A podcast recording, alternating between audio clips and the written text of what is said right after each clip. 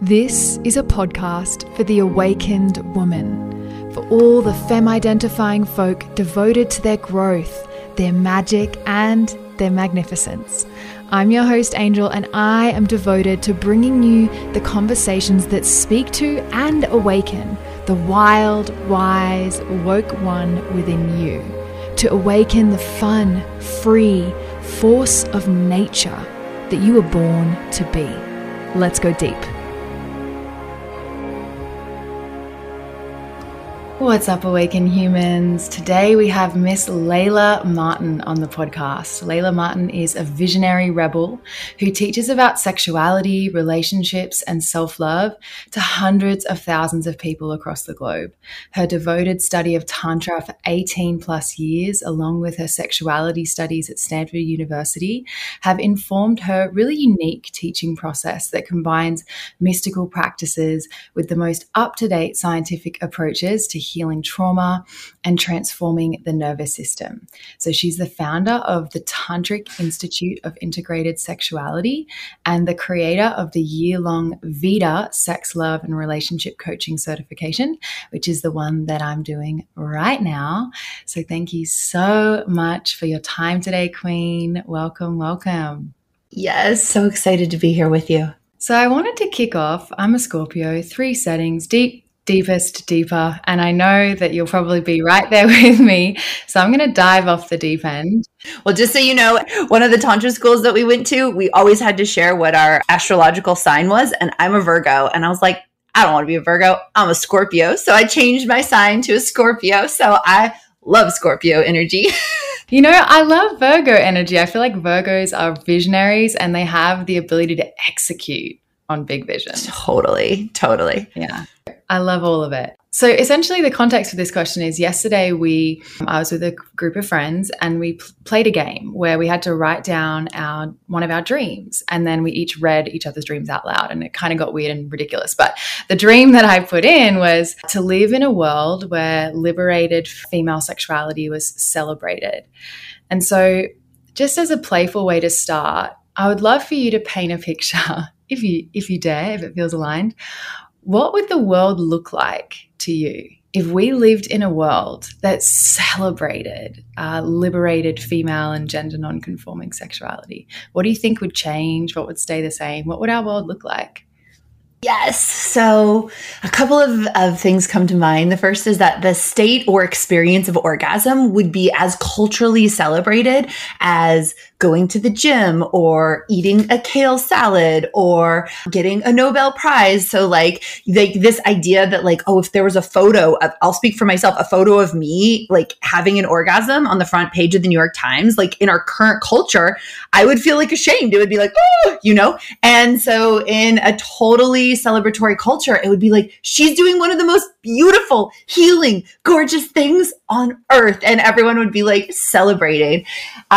Pussy would be taught as a word to little girls and young children with pussies who are gender nonconforming. And it would be this like recognition that beyond the physiology, there is this energy to pussy, right? Like we even think of like a cock, right? Like big dick energy. Like there's this kind of spirit, even being a dick. Like if you think of all the swear words, like it's still kind of like you're at least like kind of empowered, right? Like a dick is someone who's like maybe misusing their power, but at least it implies power.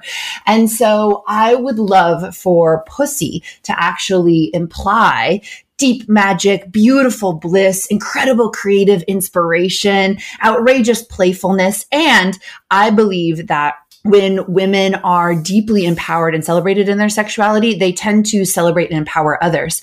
So then, you know, penis dick energy would now mean like the sacred masculine and this incredible gift and like this like source of amazing pleasure and inspiration, like whatever it would be. So celebrating female sexuality to me means that we actually celebrate all forms of sexuality. And so there would be this deep and profound celebration for every iteration, every aspect of sexuality.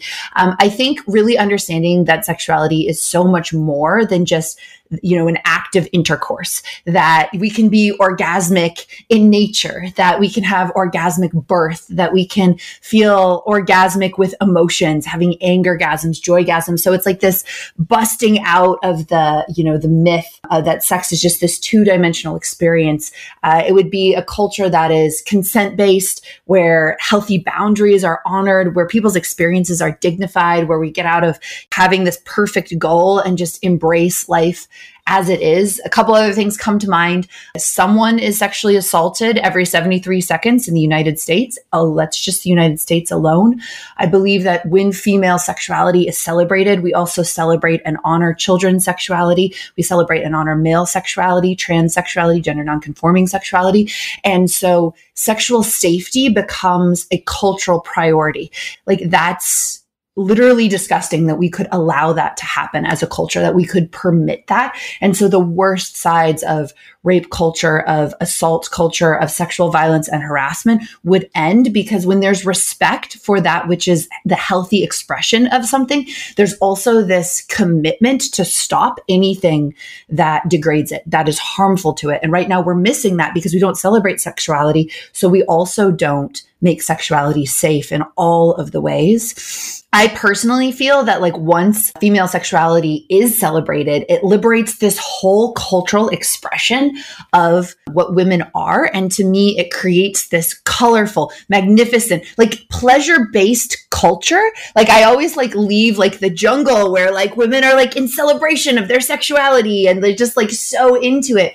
And then all of a sudden I come back and I'm like standing in an airport line and I'm like, why is our culture not more attentive to things like, how good does it feel? How safe is it? Is it pleasurable? You know, like even tiny little things like that would just make a world of difference. I think we would all fall more in love with our lives, and let alone have way more ecstatic orgasms, way more just like being at home in our bodies. No place in our, you know, embodied geography would be off limits. Like the asshole is a temple to the divine, and, you know, like testicles and the perineum and like the male G-spot, like everything would just be so celebrated and embraced and understood for the gift that it is.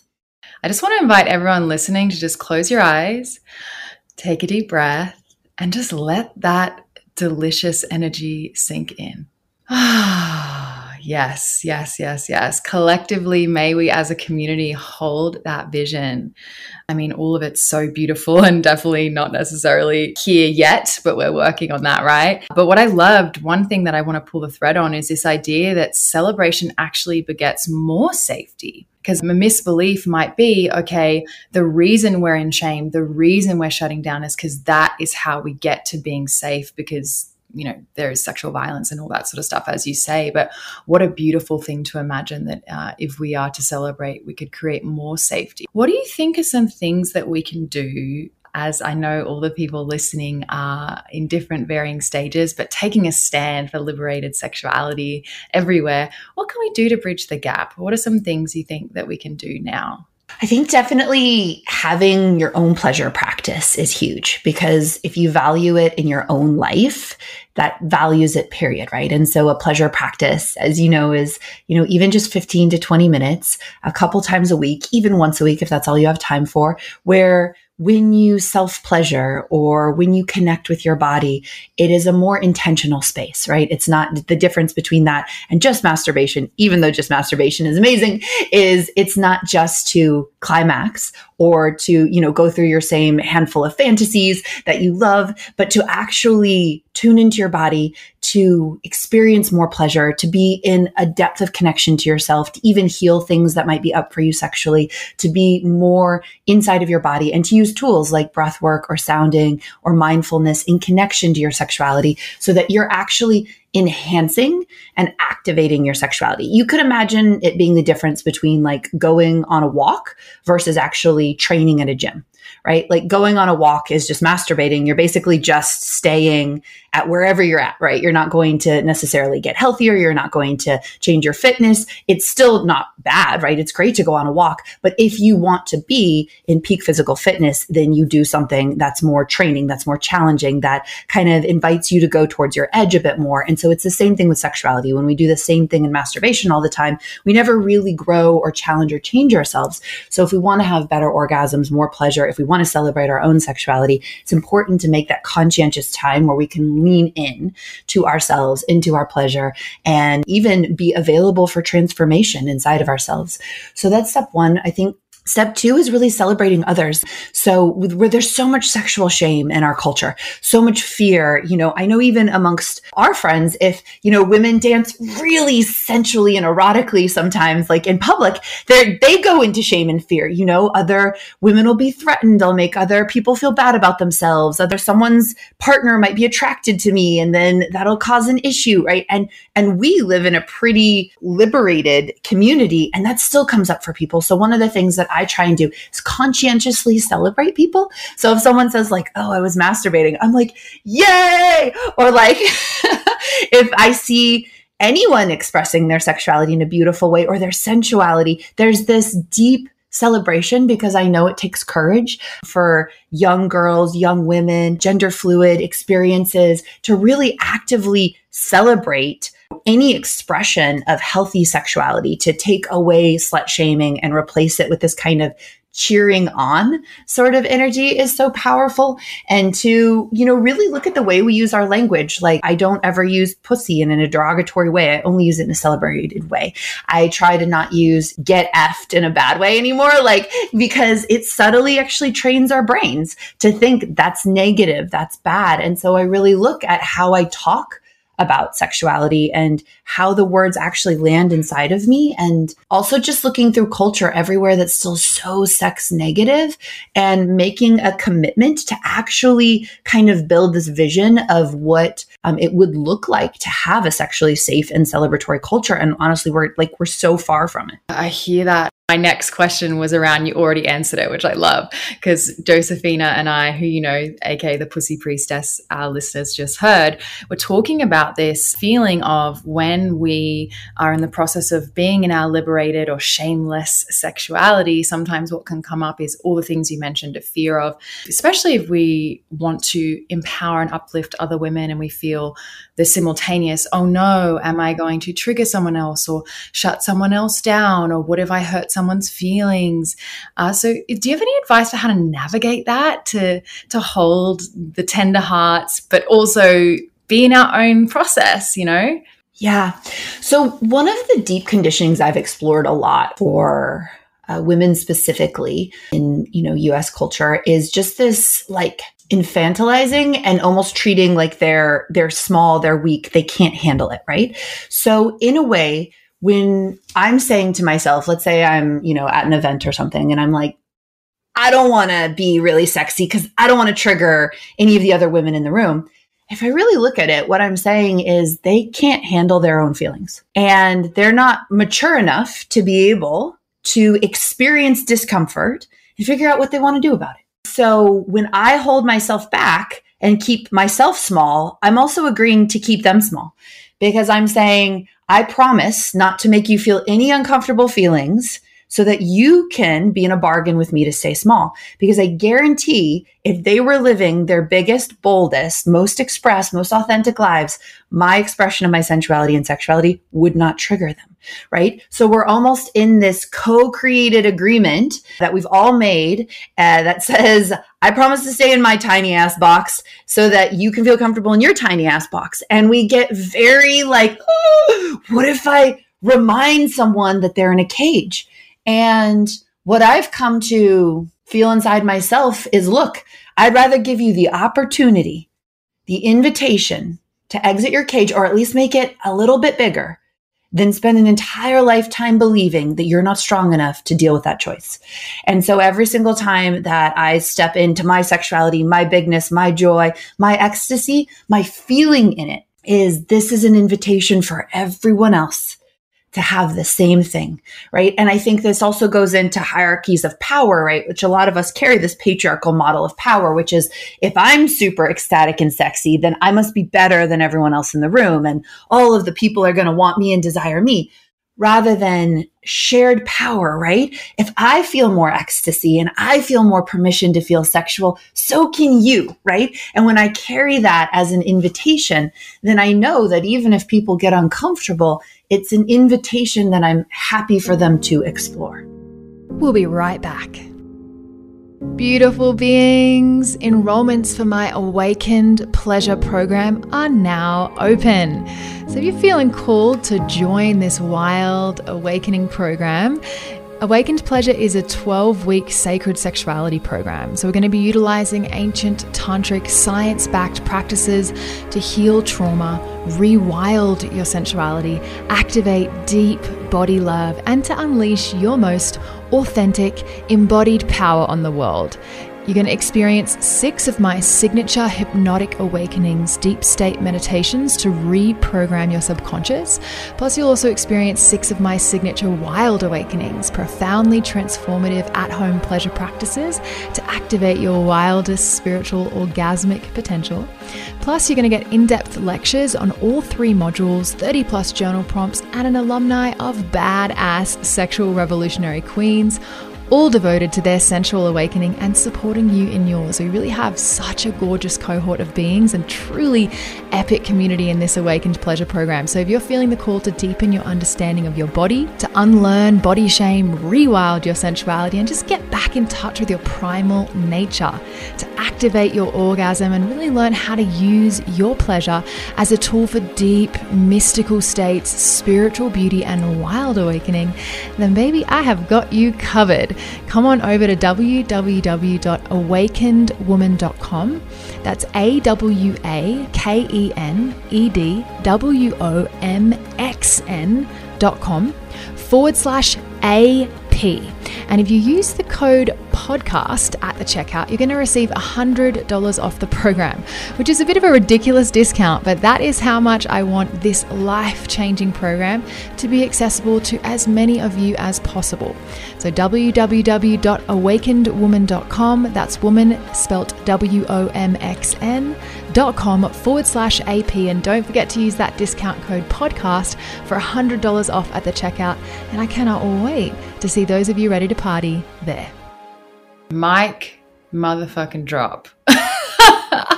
That is so beautiful. And I'm going to carry that intention in my heart. Thank you. And may everyone who's listening do that as well.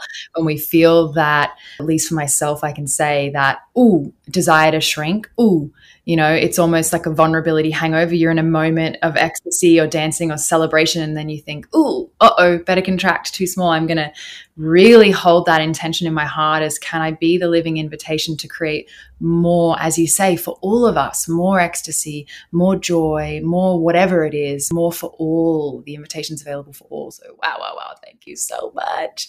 What does the science say about female sexuality? I know I'm learning so much from you around science and neurobiology and how it links to all of this, and it from one science lover to another. My little 13-year-old nerd that won the science award, I'm like reclaiming her fully.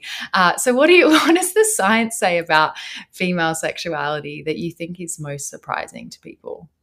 Most surprising to people. I think there's a lot of studies that demonstrate that women can be in sexual pleasure physiologically and neurologically and not be conscious of it. So when they run brain scans on people, I think these are MRI scans that they used for the specific study, what they see is that women who are showing like physiologically that they're in pleasure, but saying they feel nothing, it's a very specific part of the brain that is concerned with being socially appropriate that comes in and silences pleasure.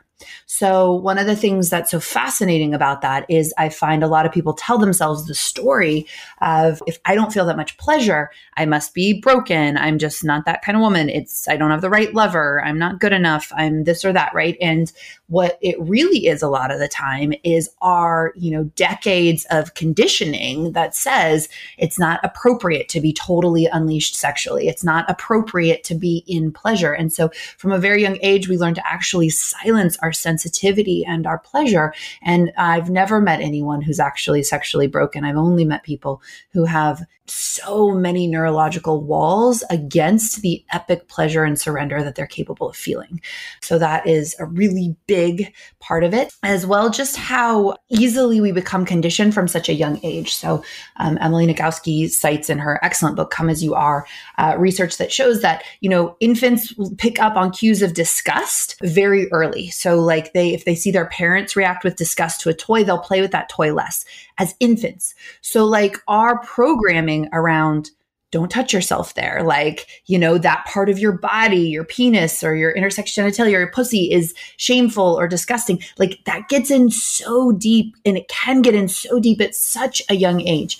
So it doesn't mean that things are hopeless, but it means when we look at the sexual state of things, a lot of people feeling challenged to experience orgasm, a lot of people feeling challenged in long-term relationships and sexuality, a lot of people just feeling challenged to find satisfaction, period, that there actually is, unfortunately, there's so little well-funded research on human sexuality, let alone female sexuality, let alone gender non-conforming sexuality. The science that is there really shows how deep sexual conditioning impacts us and impacts our neurobiology. And so if we want to experience our fullest expression of our sexuality, it requires a level of personal healing and integration that goes through the body in order to liberate our full experience of our pleasure, in order to have the relationship to our bodies that we desire. All of these pieces are so important, and we can experience ourselves as radically different sexual beings when we do that level of work. Wow, so powerful. Why do you, speaking of that conditioning, if we look at it from the shadow work perspective, what purpose is that conditioning serving, or at least what is the purpose this type of conditioning thinks it's serving? Why? It's a big question, but I want to hear your perspective. My totally unscientifically validated suspicion, although it's there in some of the archaeological and historical records, is that the ancient goddess religions of Europe specifically, this is what I've studied and have a history in, the way to worship many of the ancient goddesses, so Cybele and Hecate and goddesses like that were all over the Near East and Europe as well. Actually, Cybele and Isis as well both started in the Near East and Egypt in the case of Isis, and then they spread all throughout Europe. And the way to worship goddess energy a lot of the time was through deep emotional release. It was through ecstatic dance. It was through music. It was through sexual rites and rituals. And so the way that female empowered religious traditions used to look. And in those traditions, they welcomed women. Women could be practitioners. They could be high priestesses. It was this embodied, ecstatic, even sexual in some cases, way of getting to divine realization. And there's something in that when I am in those practices, I know that I am divine. I know that everything I've been taught, that my pussy is dirty or sex is shameful, is a freaking lie. I know beyond the shadow of a doubt that not only am I wise and powerful, but so are you, right? In those states of ecstasy and magic and wildness. And so when patriarchal religions swept through, and a lot of them became really institutionalized about 2,500 years ago, but the shutdown started happening even earlier than that.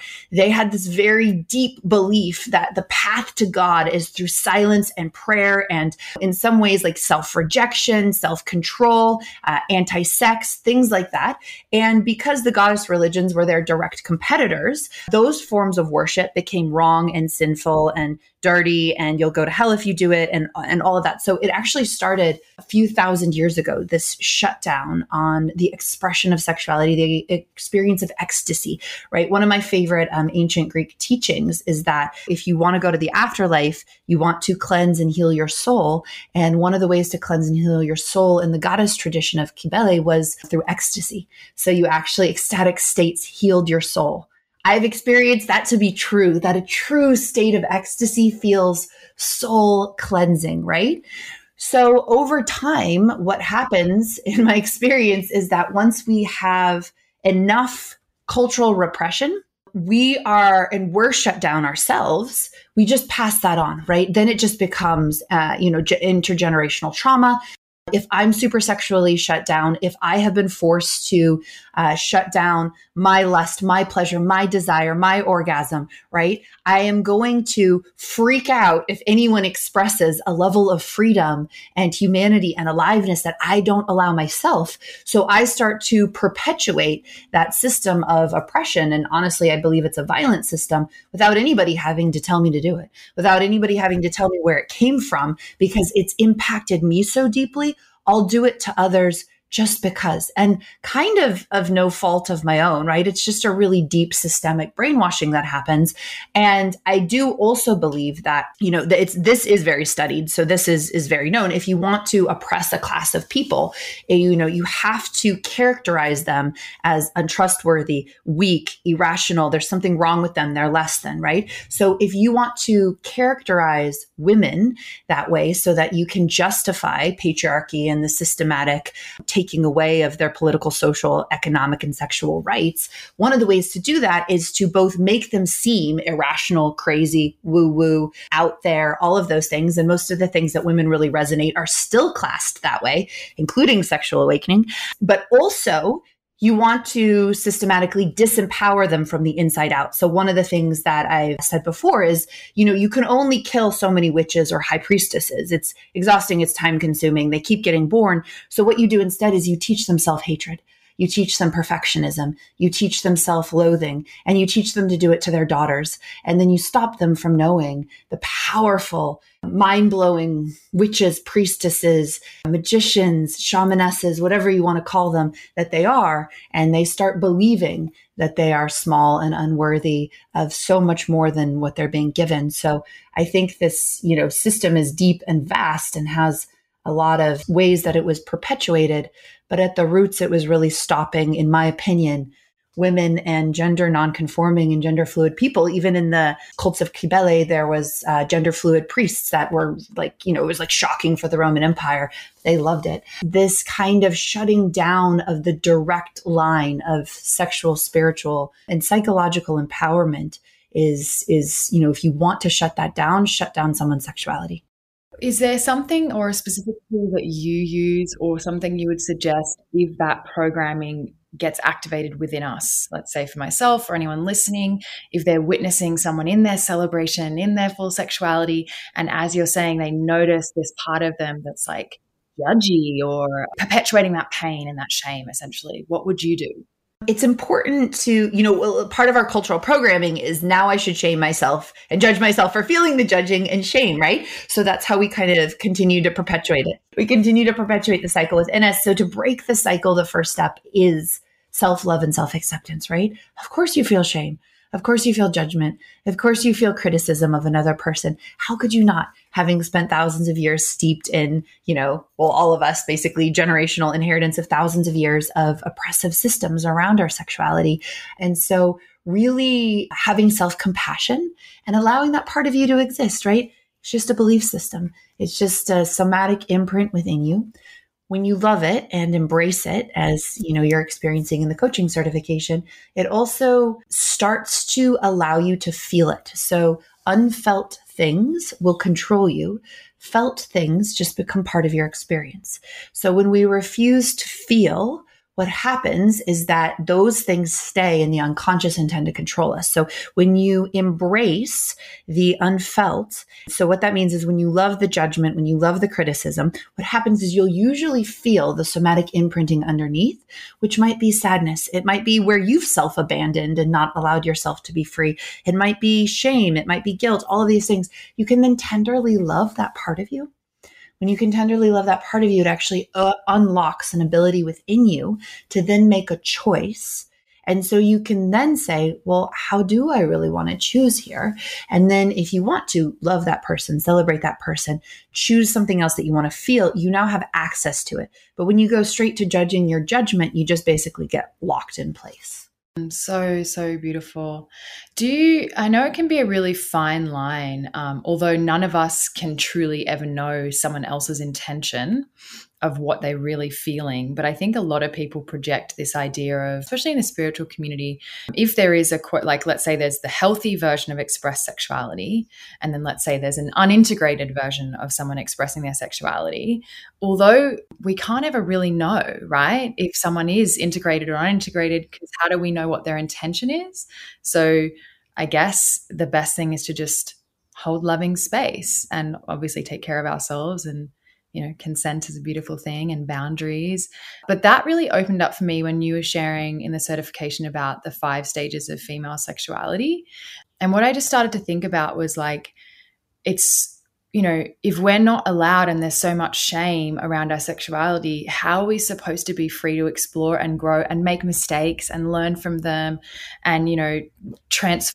If we're going to get to these empowered, integrated sexual priestesses, or priest-exes, like how do we get there if we're not allowed safe and honored space or non-judgmental space to make mistakes and go through the process? But could you share a little bit about the 5 stages of female sexuality? And I think, it was just so opening for me.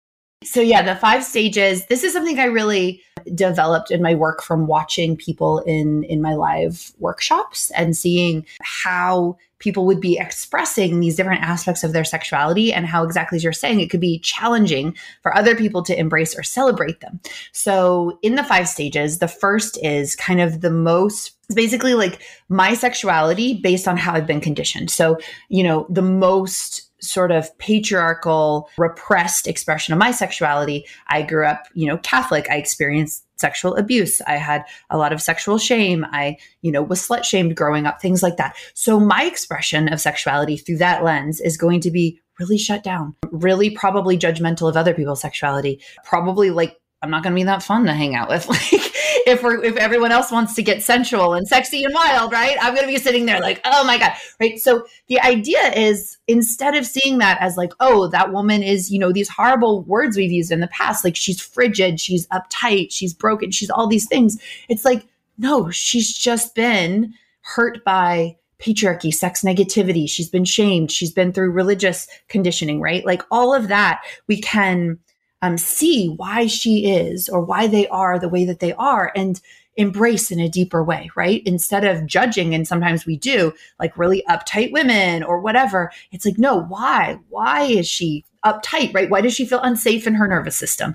And then stage 2 is once you basically realize like, oh, I don't want to be like that. That's crazy. I want to be wild and free, right? Then you start drinking, taking drugs. And usually it's this kind of in your face expression of sexuality. So now I'm going to like go wild at the club and, really like show off my sexuality and like F everybody because like I'm free. Like, once I got free of my Catholic conditioning, I was like, I'm going to go home with every stranger I can find, right? Because I just wanted to rebel. And so this is a very rebellious phase. And again, we can judge others in this phase. We can be like, oh, who do they think they are to do that? Or don't they know that that's crass or, bloody, bloody, blah, that skirt is too short. Like, all of this, even judging, at a certain age, you have to like pack up your sex. There's just all of this judgment that happens rather than, oh, of course they're rebelling against the tiny box that they were given. Like, of course they're going to go through a rebellion. All that pressure built up. Like, let's celebrate her as she like lets loose and like makes some, as you said, mistakes, poor decisions. Who are we to care,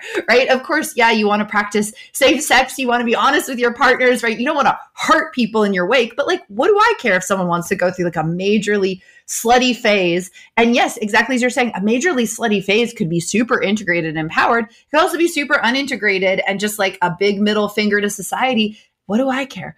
Right? Like, and so there's this embrace and love of that expression of sexuality. After that, maybe you start doing some personal development work. You start learning about yourself and it's like, oh, wow, my body's a temple. I want to practice more conscious communication. I want to not just be in rebellion. I want to express from the core of who I am. Right? So how does my expression look like from my truth, right? What does my pussy want? And then maybe I am wildly slutty. Maybe I'm super monogamous. Maybe I get married. Maybe I have 3 lovers. I don't know what that looks like. But the point is now I'm making a choice and now I dress it because it's how I want to dress, right? So I'm in this sort of empowered stage now of I'm going to make choices based on what feels good to me, right? And then the 4th stage is actually spirituality, learning sacred sexuality. Like, wow, okay, now my orgasm's a portal to the divine. Like I can manifest things with pussy magic. Like I can have orgasms through my chakras. And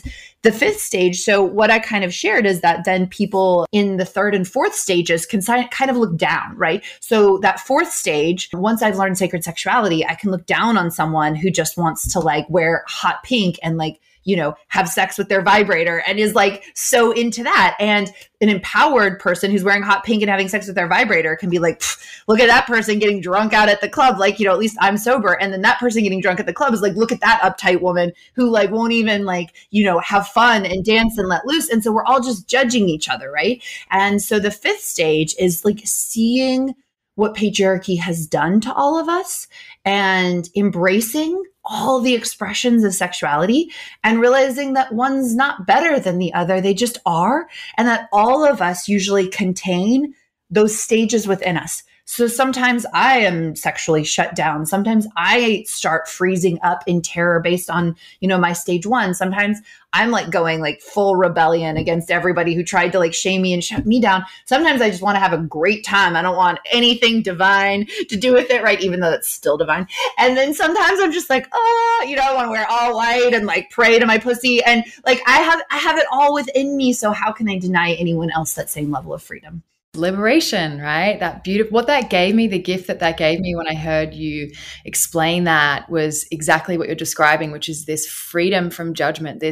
There's no longer a need to think that one thing is better than the other, this either or complex that I myself have definitely experienced. And you've been a huge part of awakening me out of that, is this either or, like either I'm a spiritual teacher and a coach and a wise woman, or I'm erotic and liberated and sensual, either or. And yeah, that and just what I've been experiencing, it's so freeing. We get to be all of it. So thank you. And to hold that space for other women, like everyone listening, you know, we all get to be the allies of liberated sexuality in the world. And what I'm hearing you say, Layla, is that looks like holding this space of non-judgment. As you were saying, like, who are we to judge? That compassion, look at the world we've lived in and the programming that we've experienced. We're all at different places. There's room for all of it. So, so beautiful.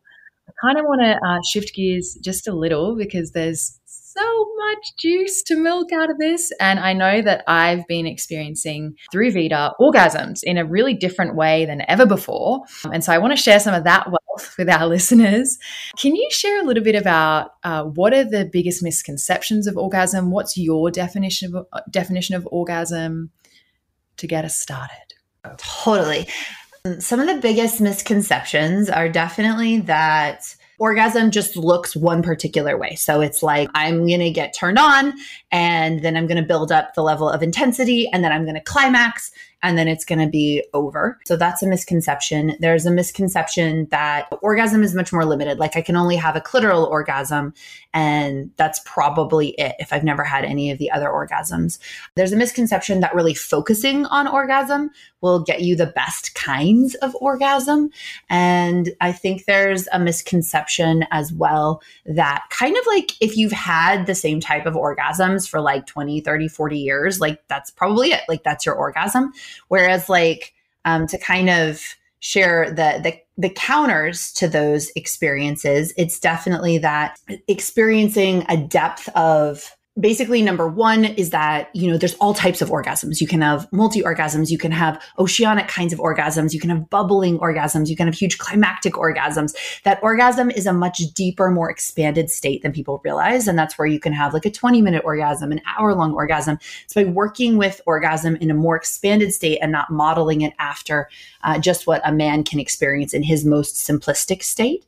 Also, that orgasmic geography is very varied. So you can have anal orgasms, cervical orgasms, breast orgasms, throat orgasms, third eye orgasms, energy orgasms. So actually, like the dimensionality of orgasm is very, very, very profound. Just to share on that, I'm like, yeah, I've been experiencing that. I have a healthy skeptic, which I think is, you know, I welcome. Otherwise, I probably, with the level of mystic I also have, I'd probably be in a cult by now. But at least if I joined a cult, it'd be a really good one, because I also have a discerning, healthy skeptic. But so there was a part of me that kind of believed, you know, I don't know, is there really a thing like as a breast orgasm? Is there really a thing as a cervical orgasm? Even as I started the Vita course, I was like, you know, there was just my conditioning on top. Like, I don't know if I'm going to be able to do that. Like, I don't know if that's going to be real for me. And just to say, people listening, I have had my first cervical orgasms and breast orgasms. Whatever you've been told is a lie, y'all. Like, this is just wild. And I think some of the things you are talking about and that have shared with me that was really helpful is exactly what you're saying. This idea that, you know, we believe that the energy, usually focused on the clitoris, which is really fun, builds in a certain direction, builds in intensity, and then spills out and over. But when you were kind of describing that the energy just, you know, the three pillars, as you say, of orgasm are that the energy is moving in some way, right? And then there's pleasure first, important. Then the pleasure is moving, and then the pleasure moving creates a shift in state. And so when I kind of loosened the grip of my mind of it has to be clitoral pleasure that builds in intensity and then spills out and creates a surrendered state, that was like one pattern that I had. It was like, that is how where the pleasure starts from, how the pleasure moves, and how the state ends in. But when you kind of open my eyes and were like, the pleasure can start anywhere, it can move in any way, and the shape, the state that can be created from it can be any state, it doesn't have to be the same one. Just that alone, the what if it could, opened me up, and that is actually what for me in my body created the different types of orgasms. Yo. I was going to say, I heard a male tantra teacher say once that the clitoris is the easy button, and then he was instructing people never to touch it. What do you think about that? Well, I think that's everyone who ever taught me that was deeply steeped in patriarchy and was very like judgmental about the female body. I think all forms of pleasure are so incredible. And really utilizing the beautiful, abundant pleasure that's there from the clitoris. It's 8,000 nerve endings, right? It's and it's much bigger than people think. It's not just the glands. It's like legs, you know, that go deep into the vagina. And it's so amazing how much pleasure is available to us. And it's, you know, I think what I would say is, for those of us who are curious and interested, to not stop at the clitoris, right? Like, it's this starting point of incredible pleasure.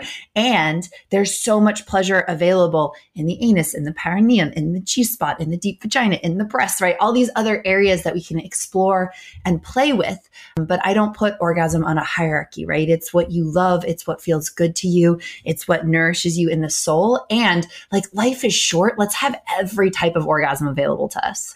I'm so holding that intention for my life, as many as possible in as many different varying forms as possible. What's your perspective on vibrators?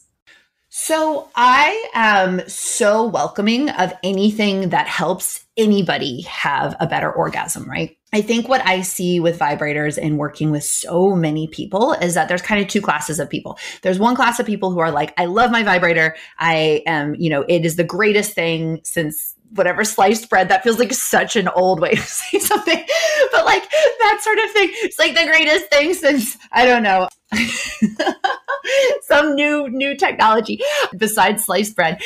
iPhones? Yes, exactly. And so with them, it's like, great, vibrators are amazing. Like, why, if you love it, if it works for you, great. Then there's about, I'd say it, for me, I come across it, it seems like it's about 50-50. There's a class of people who are like, I can only orgasm from my vibrator. I lost the ability to orgasm with a partner or without the vibrator, even on my own. And that bothers me. So like, as much as I love having an orgasm from a vibrator, I also now feel addicted to it, limited by it, and it doesn't feel as great. So the thing with the vibrators is in a way, it almost pushes your body into orgasm. So it's a very specific kind of orgasm that it generates. And it's also a very specific sensation. So every single time you have an orgasm, you are training your nervous system into that orgasmic pathway. And the more that you have an orgasm in a certain way, the more your system will want to orgasm that way. So this is true with any kind of orgasm. You know, it can be holding your legs in a certain position. It can be having a certain fantasy, basically hardwiring that into your nervous system. So for those people, it's important to help them get back to orgasmic fluidity, being able to orgasm without the vibrator, being able to orgasm with a partner if that's what they desire. And so that really comes usually from taking a period, a break from the vibrator for 7 to 21 days, sometimes a period of months, and retraining your body to actually be able to orgasm from your own hands, from, you know, different sensations, right? You can work with a dildo, and that helps you train your body to be able to have orgasms from intercourse. So the idea is there's nothing wrong with vibrators per se, but it's a very specific way that you're training your body to orgasm. And so being able to be more surrendered into orgasm and actually let the orgasm touch you deeply inside is different usually than a kind of vibrator orgasm, which almost pushes you outwards towards orgasm rather than welcoming the pleasure deep from within. So it's kind of making sure that even if you are using a vibrator, you're really still learning to sexually surrender, which is a really beautiful experience. And you're making sure that you're not just building one neural pathway if you want multiple neural pathways to orgasm. It's been so powerful for me to learn this. I wish that this was what was taught in sex ed. Like, Layla Martin needs to be teaching global sex ed, please. Speaking of, I have a lot of girlfriends, we discuss, you know, all the sexy topics, and something that I hear again and again, and that I definitely experienced for a long time until I broke through, is this desire to engage in, let's say, butt play or anal, but not feeling able to, like feeling like they can't, or that, you know, there's the desire there and the willingness, but just feeling like I can't do it. I don't know how to do it. Would you have any tips for people that want to get into butt play? Or maybe we should start with why would anal even be a fun thing to do? Yeah, some people have more nerve endings in their anus than they do in many parts of their clitoris. So there are unique types of anal orgasms that are very deep and very, very powerful. Some of it depends on your biology. Some of it just depends on your willingness to go there and to explore. Also, like, anal gets portrayed in pornography as this like taboo, and usually like it's for the guy or the person with the penis and like all of that sort of thing. It's like this X-rated experience. But actually, anal can be one of the most surrendered, intimate, beautiful, like luscious experiences ever. It can feel so sacred. It can also feel taboo if that's your thing. It can also feel X-rated if that's your thing, but it doesn't have to. So it's so important to know what an anal orgasm can be and take it away from everyone else who's portrayed it a certain way and really make it your own. So that's really important. The other thing is that the sphincters of the anal muscles are very, very connected to feeling unsafe, to feeling in any way like alarmed, in any way concerned. And so, you know, whereas your pussy is the same, right? Your pussy will also tense up if you're afraid, if you're in fear, if you're worried, or if something's too sudden, right? We've all had someone try and penetrate us and we're not ready, and our muscles go like, you know, they shut, they contract very hard. So the anus is like that, I would say, times like 5 or 10, depending. So it really is signaling to you, are you ready? Are you open? Are you a fuck yes, right? Or are you actually a no? And that's why this thing of yes, going slow, but also being so surrendered open, right? So with pussy, unfortunately, we can kind of get away with being penetrated when we're not ready. And yes, it can be painful, but unfortunately, a lot of us tolerate that and we kind of let it happen, right? With the anus, you almost get this like such intense feedback. My body is not a yes to this. I am not super open to this.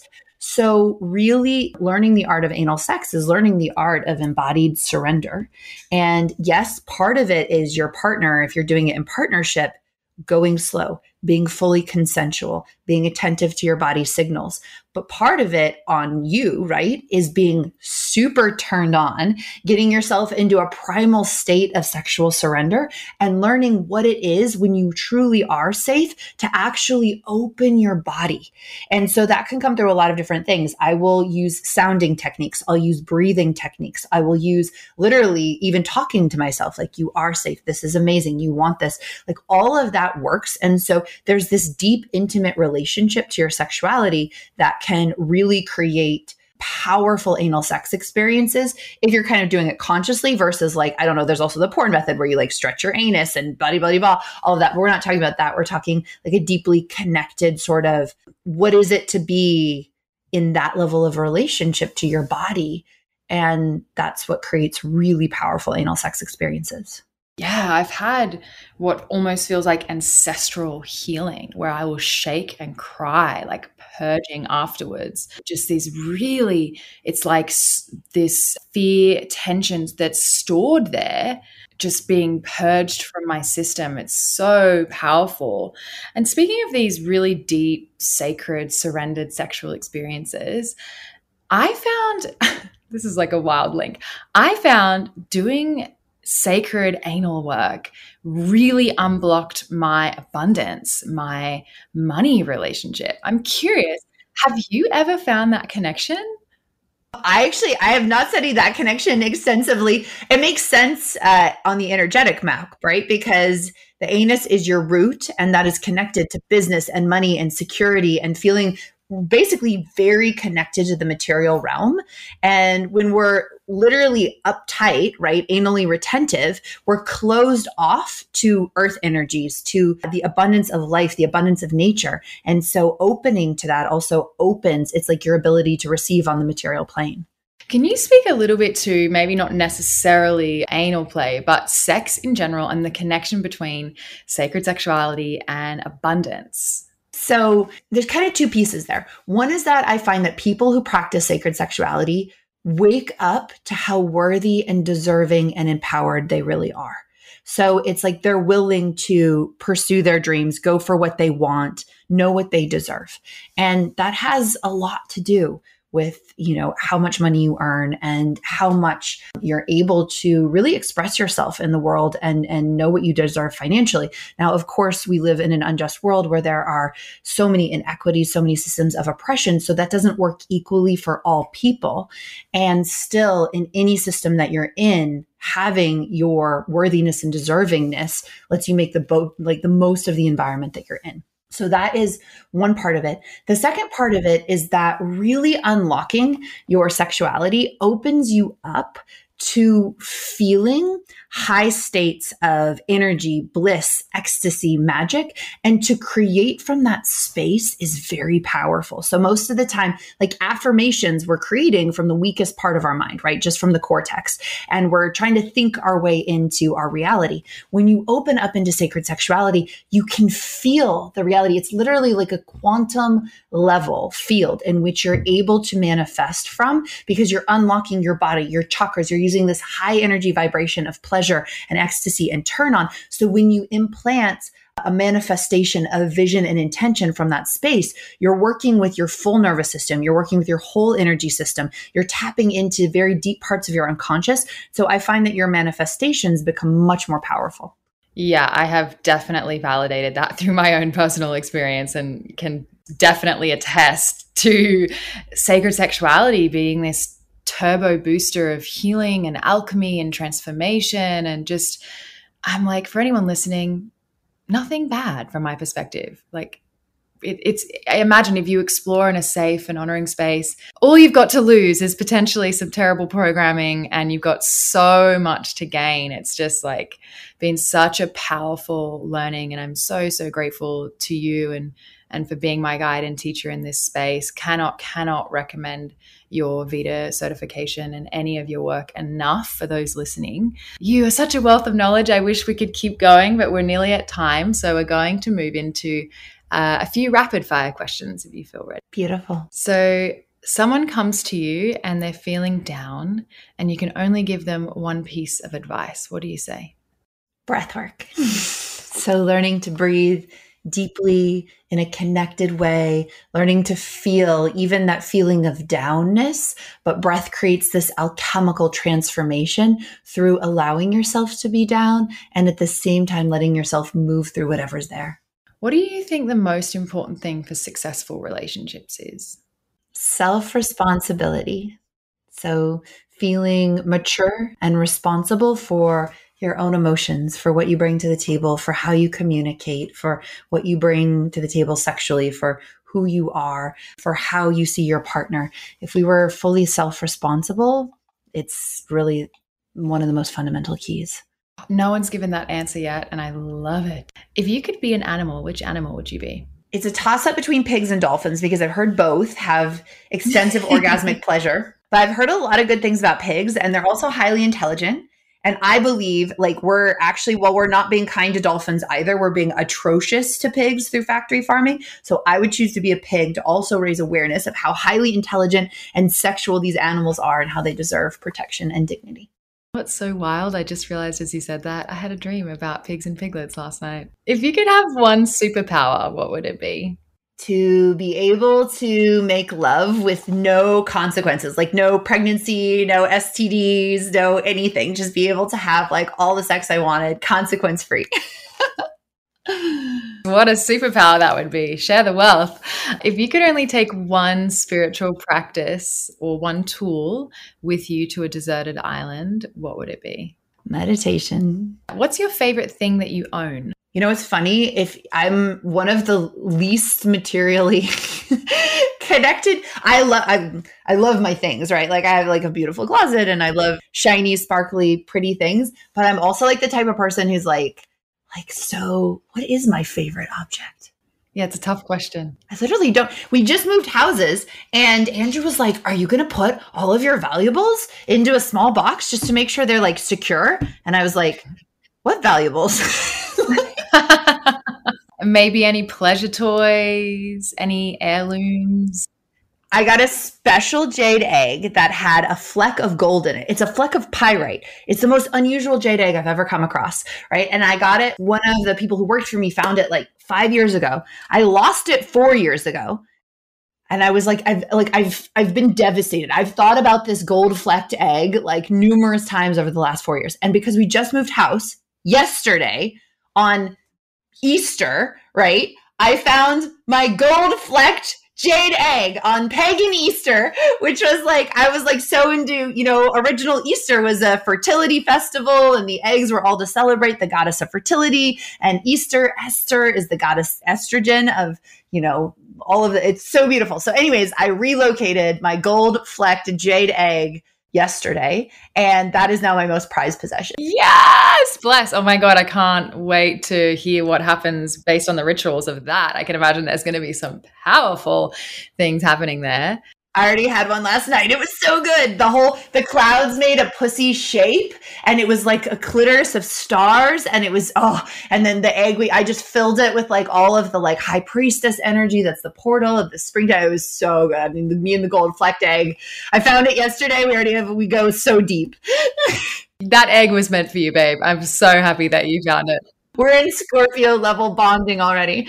Okay, well, now that we're on yoni eggs, quickly, I must share. Patrick and I were stuck in Mexico because we had the house fire and then our visas burned. And so it's COVID and we're waiting for appointments. And I was just okay, there was a lot of help from friends, but we were just waiting to get over the line, waiting for our visa appointment to come.